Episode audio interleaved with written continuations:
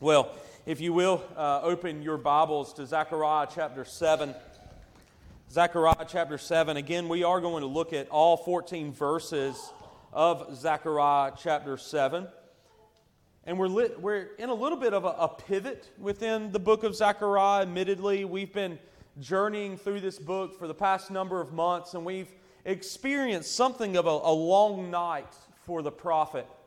Uh, he has had vision after vision after vision, dream after dream after dream, and he was uh, utterly restless. We, we know something of those nights, don't we, when we have these dreams that, that seemingly don't ever stop in the midst of the night? I, was having a, a, a, what we would call a nightmare the other night, and I, I woke myself up, coming to myself, and I walked down to the kitchen. I got a drink of water. I even woke Beth up because it frightened me in such a way. I was like, you, You've got to listen to this nightmare I was having. Uh, and, and she made it through my explanation of what was going on. And so I fell back asleep, being comforted by my wife. And it seemed as if that nightmare continued on exactly where I left off. It was the craziest experience. But that's something of what Zechariah has faced in this sleepless night. And in this pivot, we're, we're moving from these visions, these dreams that he was having in the midst of the night, to this really this long, somewhat of a sermon that he's preaching in verses or in chapters 7 and 8. And then in chapters 9 through the rest of the book that we'll handle in the new year after Advent, he begins to tell of prophecies that the Lord has given him concerning the coming of King Jesus.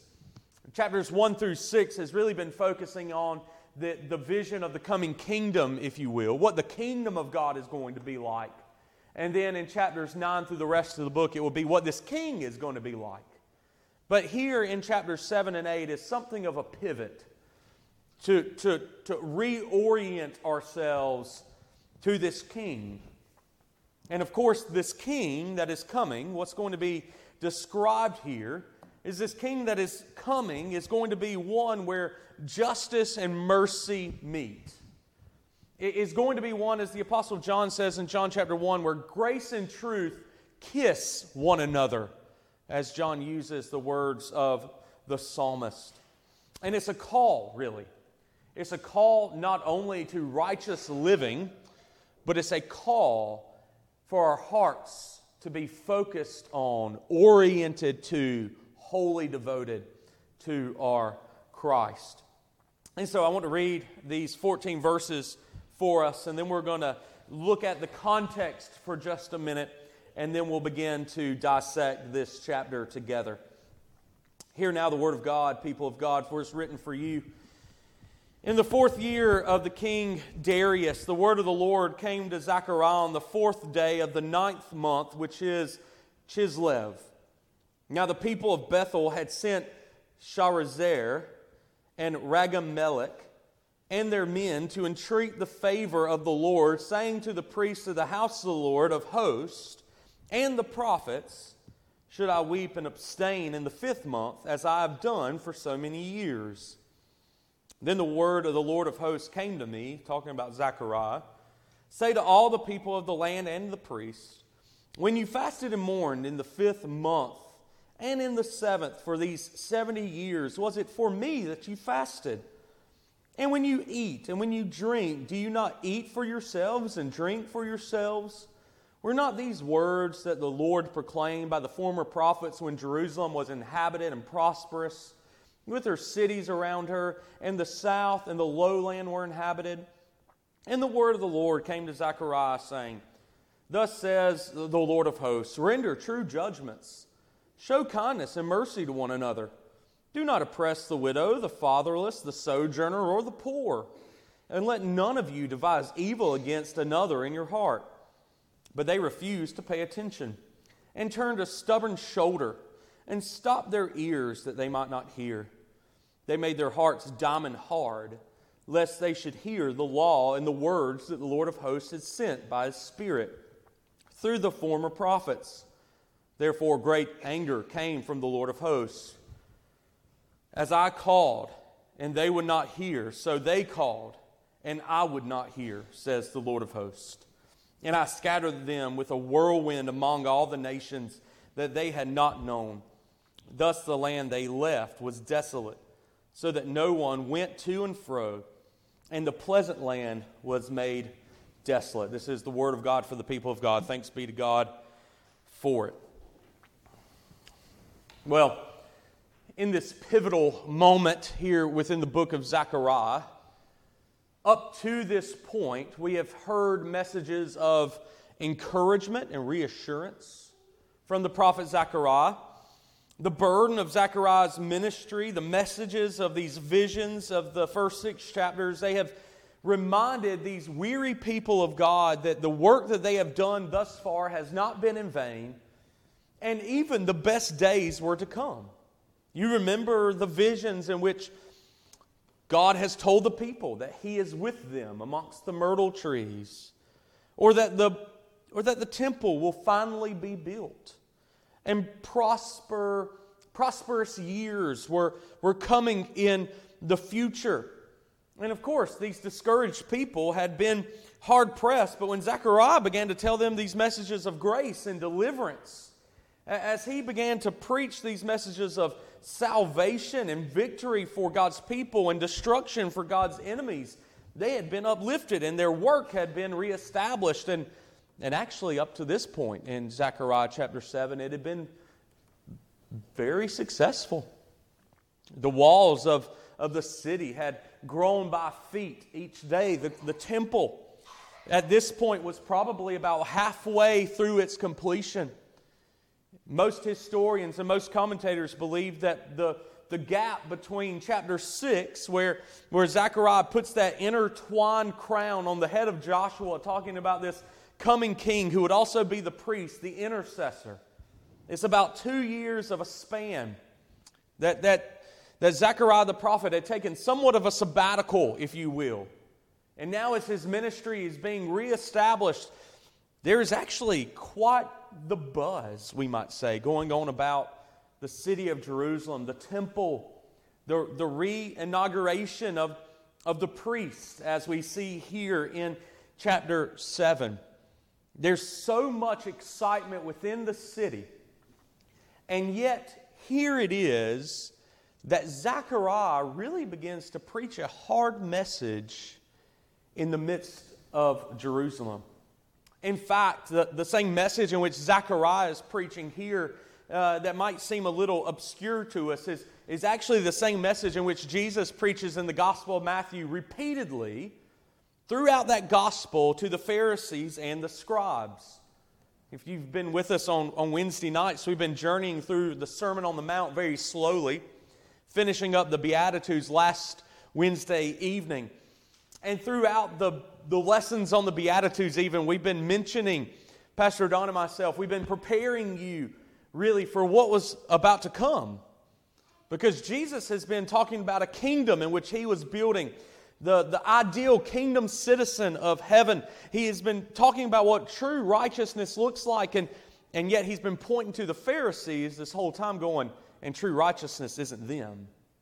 And, and what Jesus will move into now that we're coming out of the Beatitudes is that the Pharisees are, are full of outward expressions of religion, and yet their hearts are hardened. And the same response in which Jesus faces from the Pharisees and the scribes one of hate, one of death.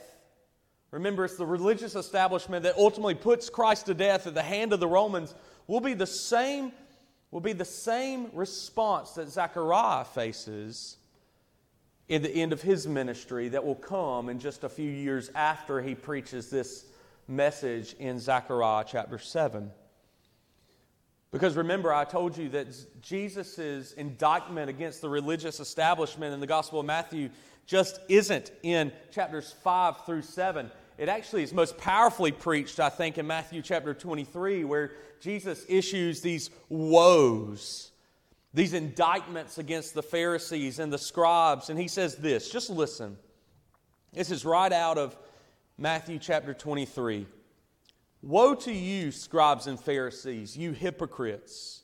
For you tithe mint and dill and cumin, and you have neglected the weightier matters of the law justice and mercy and faithfulness. Woe to you, scribes and Pharisees, you hypocrites, for you clean the outside of the cup and the plate, but the inside they are full of greed and self indulgence. Woe to you, scribes and Pharisees, you hypocrites, for you are like whitewashed tombs which outwardly appear beautiful, but inwardly are full of dead people's bones and uncleanness. So you outwardly appear righteous to others, but within you, you are full of hypocrisy and lawlessness. And you know it's this message that puts the Pharisees and the scribes and, and even the Sadducees, because they've been brought into the fight against Jesus at this point. It's these messages that they say, we must get rid of him. And in that same chapter, Matthew chapter 23, Jesus will predict his death again, and he will say it will be the same death that he will face that Zechariah faced long ago. And if you know the story of Zechariah, and if you know the story in which Jesus is referencing here, Zechariah will be put to death right there in the midst of the temple that his ministry encouraged the people of God to build. But Zechariah, because of his call to repent, for his call of justice and mercy, for his call for the people here in, in Zechariah 7 to, to turn away from hardened hearts, to turn away from, from these outward, you know, these outward expressions of religion, but, but really it's just empty. Turn away from these religious performances, if you will, if you will turn away from those things and turn your hearts to Jesus, you will be saved. And, and what the Lord says here is for those who will not, for those who make their, their hearts, it's very kind of descriptive here, diamond hard, you will face an eternal exile like the people of God tasted for 70 years before they were allowed back into Jerusalem.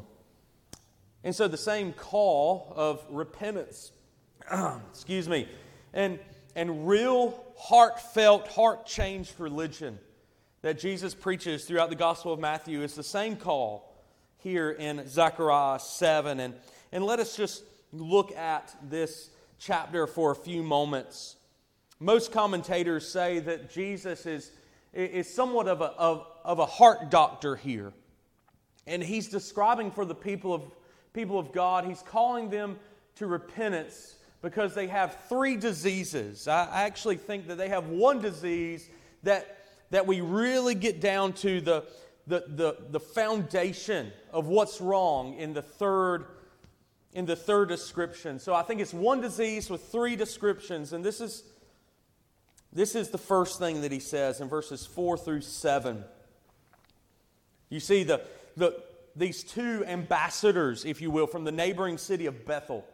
You see, so many exiles had returned from the Babylonian Empire at this point that they were establishing or reestablishing cities even outside of Jerusalem.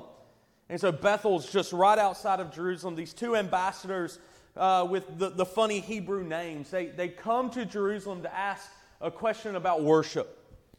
Are we still to fast on, the, uh, on, this, on this fifth month of the year as we have done for many years? Now, good Old Testament Bible reader will know what this, what this fast is all about. It was a month long fast so that they might mourn the sins that put them into Babylonian captivity. It was a fast so that they might yearn and, and, and long for the days that Jerusalem is reestablished. And so, since they're back in Jerusalem, since the temple's being rebuilt, since the city is seeing, seeing some real prosperous moments, even in its infancy, these, these two ambassadors, they're coming back and going, Well, do we really have to fast anymore?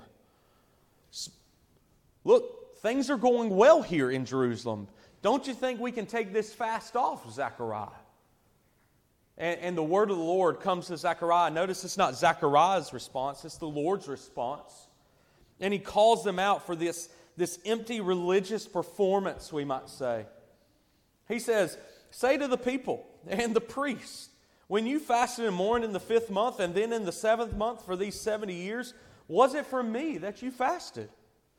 Or was it for yourself? Is what's being implied here. Well, you might think, well, nobody's fasting for themselves. If you fasted for any extended period of time, you know how hard it is to fast. You know, it's one of those things that you really have to, to work towards. It's one of those things that you really have to work to complete. We go through the, the daily operation, right? We, we eat. Some of us eat more than others. But there's a habit that goes on where we eat something like breakfast, lunch, and dinner.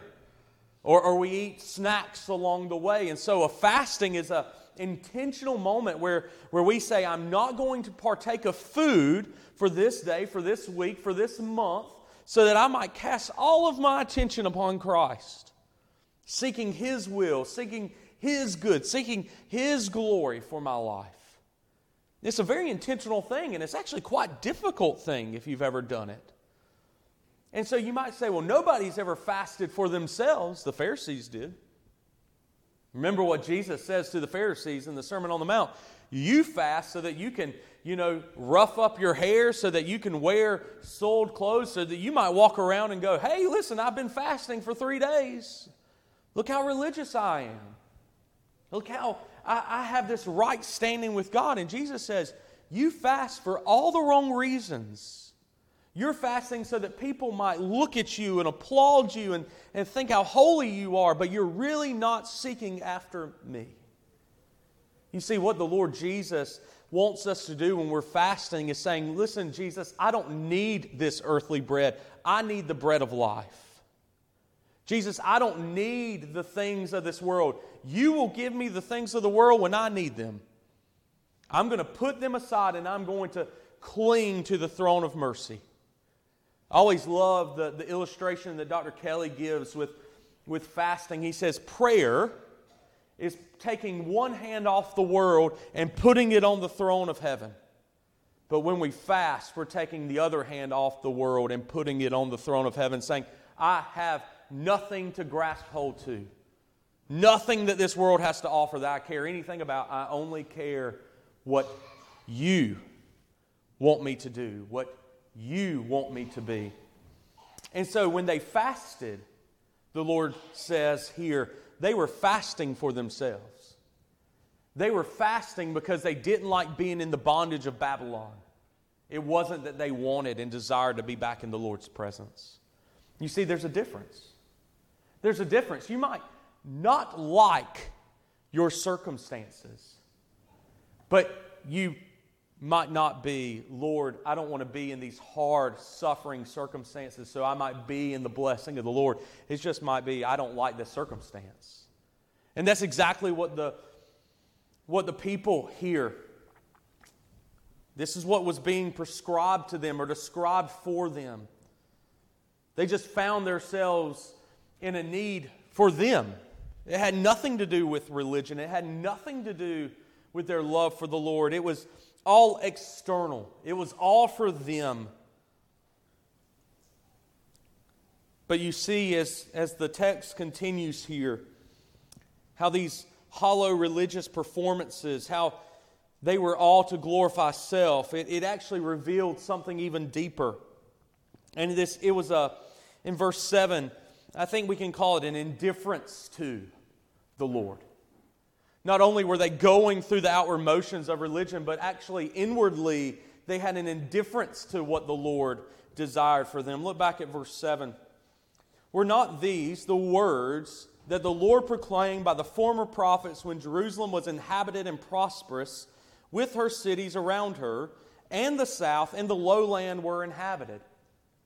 What, what the Lord's saying is, I handed out to you I offered you real changed hearts. You see, what Jesus is concerned about in the Sermon on the Mount, what Jesus is concerned about in Matthew chapter 23, what Zechariah is getting to here is that the Lord, the Lord, yes, desires good deeds, but he despises those deeds when they come from a wicked heart.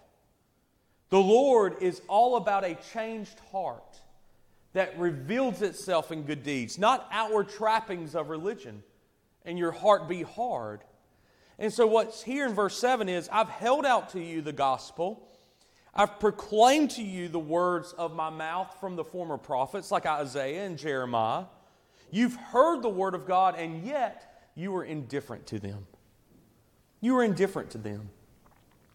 It's really a, a heartbreaking, sobering description here in verse 7.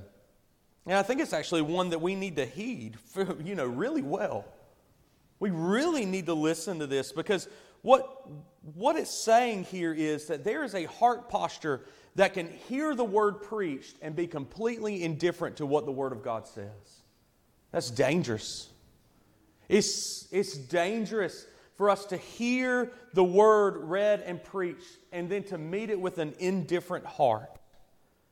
What Jesus is saying in the first little bit uh, through the prophet Zechariah with these empty religious performances, he says, It is evil and wicked for you to go throughout the worship of the Lord and it all be empty. He's saying it's actually wicked for you to, to, to stand for a call to worship, to, to sing psalms and hymns of praise, to, to confess the faith, to, to pray and, and, and offer your amen to the pastoral prayer. He's saying that it's wicked and evil to do that with an unchanged heart. But it's dangerous, he says, to sit under the word preached and meet it with an indifferent heart. What's an indifferent heart? An indifferent heart is one that sits under the word preached and then goes and lives like the world. Shrugs their shoulders and says, It doesn't matter what God's word says, I'm going to live in this way. And so it's dangerous, beloved, to, to sit under the word preached and then to, and then to go out and live a life of sexual immorality. It's dangerous. It's spiritually dangerous for us to sit under the word preached and then be berating our children or our spouse. It's dangerous. It's spiritually dangerous for us to sit under the word preached and then go about a life where we're doing immoral things in the workplace. Whatever it might be, the sins of our folly. It's dangerous when we sit under the word preached and then we walk out the doors of the church and we go, you know what? The word preached does not matter. The things I heard from Pastor Matt or Pastor Don mean nothing to me. I'm going to live in this way. It's a heart that is indifferent. It's a heart that's indifferent to the Word of God. That's what he's talking about here in verse 7. But then he shows us the, the bottom line, if you will. He shows us the bottom line of these, of these issues. Why do the people have indifferent hearts to the word preached? Why do they have hollow religious pomp and circumstance? Why do they go through the motions of religion without really having a heart that's changed? And it's because this is so descriptive language, because their hearts are diamond hard. Their hearts are, are diamond hard. That is, that is the, the disease if you will. The, the other things, the indifference and, and, and the, the outward motions of religion, the empty motions of the religion, they're, they're just the symptoms, if you will. Uh, you know, if you have a sinus infection, you have, a, uh, you have nasal congestion, and you have headaches, and you have a cough, those are the symptoms of the disease, the disease here for the people. The reason why they don't want to fast any longer is because they have hard hearts. And that's the real problem. You know, the real problem, as I've already stated, is not just they were doing outward religious observances in verses 4 and 6. The, the, the problem wasn't that their, their ethical behavior needed to be modified, improving upon in verses 7 through 10. What's urgent here for the people that Zechariah preaches to is that they needed new hearts. They needed hearts of stone to be replaced with hearts of flesh. And the reason why we say that there is much spiritual danger in having a hard heart by being indifferent to the word preached, to going through the, the outward motions of religion. Why is that dangerous? Well, well, the Lord actually tells us. If you look down at verse 13, there's really two dangers for us very quickly. In verse 13, there's one danger. It says, As I called, this is the Lord speaking, as I called, and they would not hear, so they called, and I would not hear. That, that might shock you a little bit. It shocks me. I'll be honest with you, it, it really shakes me up that the Lord says here, you know what? If they wouldn't hear me as I called them to repentance and faith by the prophets that came before the exile to Babylon, if they wouldn't hear me as they asked for leniency in the captivity of Babylon, I'm going to turn my ear from them. Now, beloved, this should encourage you because if you're a child of God and you hear it most Wednesday nights, the Lord delights in your prayers. The Lord bends an ear from heaven to listen to your prayers. But if you have a hard heart, if you have a hard heart, the Lord will not hear as you ask for leniency. You know, it reminds me of that, that scene in the Gospels where, where the rich young ruler is asking for the Lord to allow Lazarus to just drop his tongue with a little quench of water.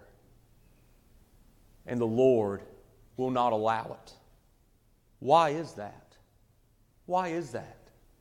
Well, it's because it's because the, the young ruler, the rich man, had hardened his heart against the Lord has done exactly the opposite of what the Lord had called for the people to do here. He had despised the least of these, like the beggar Lazarus. And so the Lord turns his ear from them, as he says there in verse 13. But even worse, if it could get any worse, even worse in verse 14. And he says, And I scattered them with a whirlwind among all the nations that they had not known. Thus the land they left was desolate, and so that no one went to and fro. Well, of course, as the prophet Isaiah was prophesying this, he was speaking of the exile into Babylon that would last 70 years. But as the Lord Jesus Christ speaks these words to us tonight, it's a, a call for faith and repentance, but it's not a call that you might be exiled for seven decades.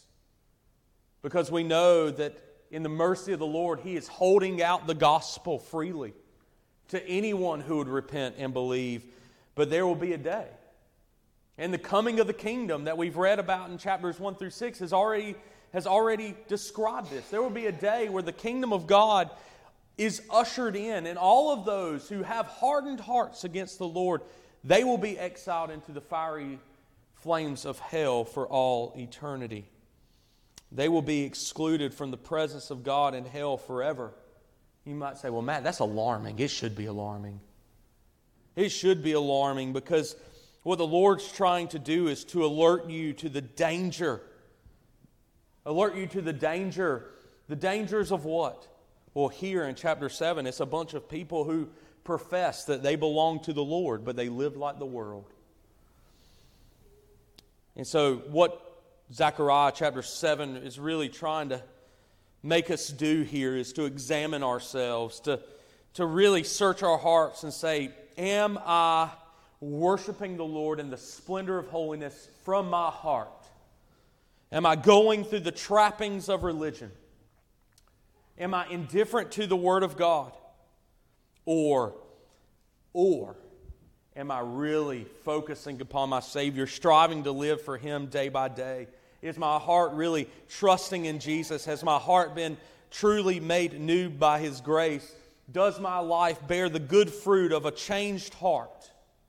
Does my life reveal that I belong to Jesus? Because the warnings here in Zechariah chapter 7 are, are, quite, are quite difficult to wrestle with. Because, as, as one commentator says, he says, church membership is no immunity. Fasting and singing and praying provide no immunity. A changed heart is what we need. and only Jesus can give it to us. And so, would you flee to Christ even this night? He will give you a changed heart. You see, the, the word of God in verse 7 that went out amongst these people and hardened their hearts is the same word that can soften yours even now. The Puritan Thomas Watson says, It's the sun that dries up the clay to make it hard as a boulder, and it's the same sun that melts the ice so that it might be liquefied into the purest of water. Let the word establish itself within your heart. Receive it with meekness and believe in the gospel. Let's pray. Father in heaven, we do thank you for this message, Lord, and we pray that we would not be those who just go through the outward trappings of religion, but that we would have real changed hearts in Thee. And that our changed hearts, Lord, would push us to true and to spiritual worship. That our changed hearts would allow us to receive the implanted Word of God as it's read and preached and a changed heart would give us an assurance of our salvation for all eternity. Lord, let us be those who do not oppress the widow, the fatherless, the sojourner, or the poor. Let us not devise evil against one another in our hearts, but let us pay careful attention to the Word. May we walk closely with Christ and beg for the Spirit to make our hearts as soft as could be so that we might live unto righteousness. Let us hear, let us believe, and let us live out this word as the Spirit enables us to do so. We ask these things in the name of Christ Jesus our Lord. Amen. Well, if you